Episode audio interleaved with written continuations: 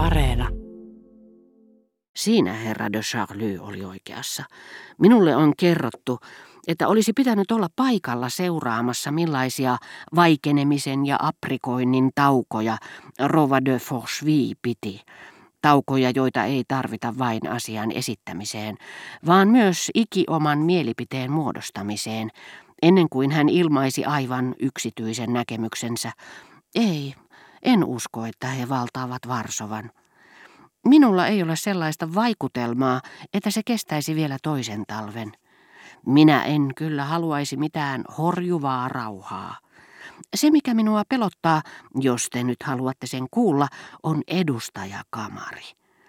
Toki, kaikesta huolimatta minä olen sitä mieltä, että läpimurto onnistuu. Ja näitä asioita laukoessaan Odet otti teennäisen ilmeen, jonka kehitti äitelyyteen asti, huomauttaessaan, en minä väitäkään, etteivätkö Saksan armeija taistelisi hyvin, mutta heiltä puuttuu sitä, mitä sanotaan sisuksi.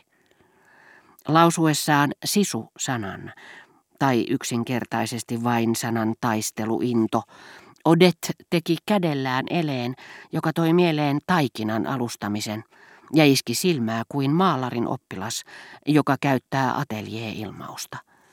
Hänen kielenkäytössään näkyi entistä selvempiä jälkiä hänen ihailemistaan englantilaisista, joita hänen ei enää vanhaan tapaan tarvinnut sanoa pelkästään naapureiksemme kanaalin takaa, tai korkeintaan ystäviksemme englantilaisiksi, vaan suoraan uskollisiksi liittolaisiksemme. Turha sanoakaan, että hän ei missään vaiheessa jättänyt käyttämättä ilmausta fair play – kertoakseen, että englantilaisten mielestä saksalaisten peli oli epäreilua, tai unohtanut sanoa, pääasia on voittaa sota, kuten urhoolliset liittolaisemme sanovat. Hän saattoi myös yhdistää melko taitamattomasti vävynsä nimen kaikkeen, mikä koski englantilaisia sotilaita, ja kertoa vävynsä nauttivan saadessaan elää likeisissä suhteissa australialaisten, skotlantilaisten, uusseelantilaisten ja kanadalaisten kanssa. Vävynisään Luu osaa nyt kaikkien rohkeiden Tomien slangia ja ymmärtää kaukaisemmistakin dominioista tulevien kieltä ja veljeilee yhtä helposti kuloisenkin komentavan kenraalin kuin vaatimattomimman privatein kanssa. Tämä välihuomautus Rouva de Forchevillestä joka tuli mieleeni kuljeskellessani herra de Charlyn rinnalla boulevardeja pitkin, sallikoon minun jatkaa toisella, vielä pidemmällä parenteesilla Rova Verderäänin ja Brichon väleistä, sillä se on hyvin kuvaava tuolle aikakaudelle. Herra de Charlie tuomitsi Brichot raukan säälimättömästi, koska oli hyvin terävänäköinen ja samalla enemmän tai vähemmän tietoisesti saksalaismielinen. Mutta vielä huonommin häntä kohtelivat Verderäänit.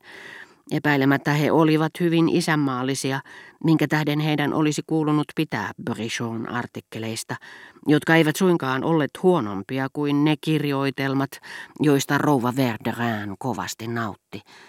Mutta ensinnäkin kannattaa muistaa, että jo La Raspelierissa Brichot oli muuttunut Verderäänien silmissä entisestä suurmiehestä, jos ei nyt aivan syntipukiksi, Alassaniet, niin ainakin tuskin verhotun pilkanteon kohteeksi.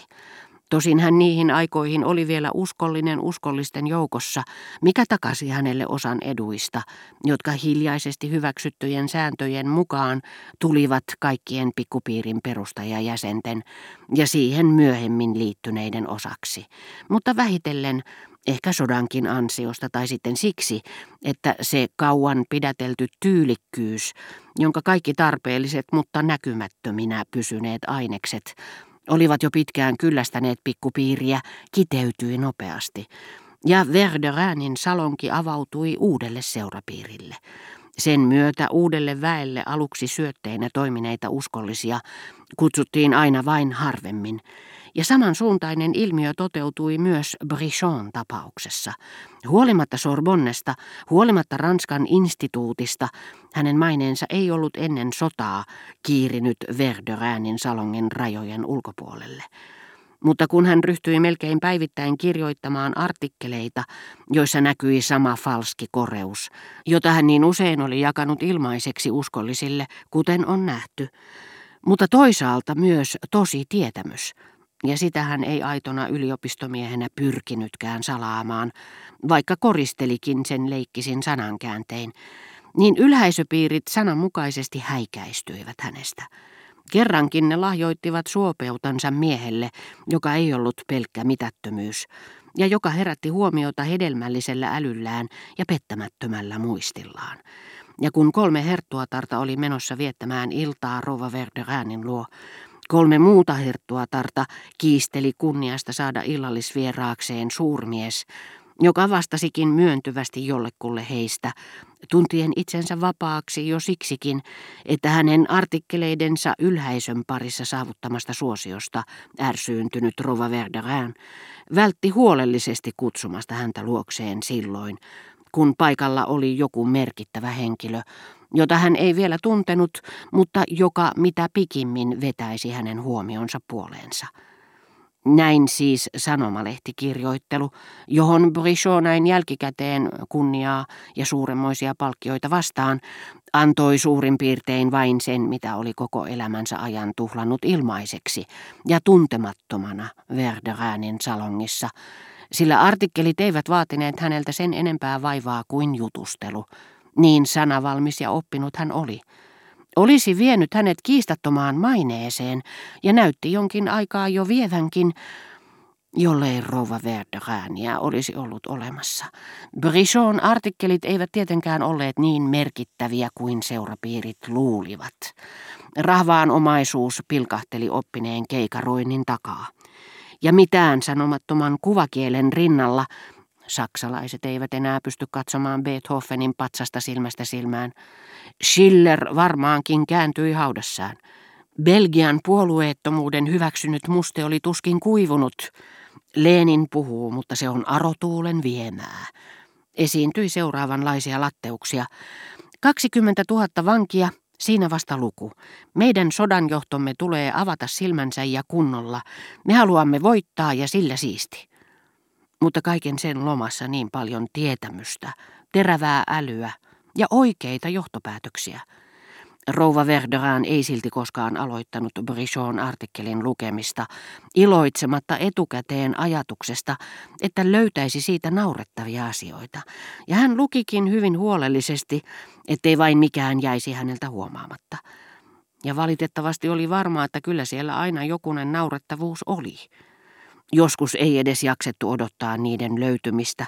Onnistuneinkin sitaatti teoksesta, jonka kirjoittaja ei ollut kovin tunnettu ja johon Brichot viittasi, kävi todisteeksi sietämättömästä viisastelusta, ja Rova Verderan odotti malttamattomasti illallisaikaa, jolloin saisi päästää vieraidensa naurunpuuskat valloilleen.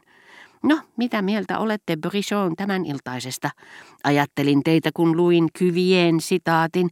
Totta vie, luulen, että hän on tulossa hulluksi. Minä en ole vielä lukenut sitä, sanoi Kotah. Mitä?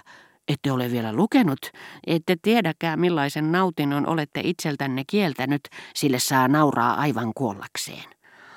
Tosiasiassa rouva Verderään oli tyytyväinen, että joku ei ollut vielä lukenut Brichota, sillä hän pääsisi nyt itse esittelemään artikkelin naurettavuudet, ja niinpä hän pyysi hovimestaria tuomaan Le Tampsin ja ryhtyi itse lukemaan ääneen korostaen liioitellusti kaikkein yksinkertaisimpia lauseita.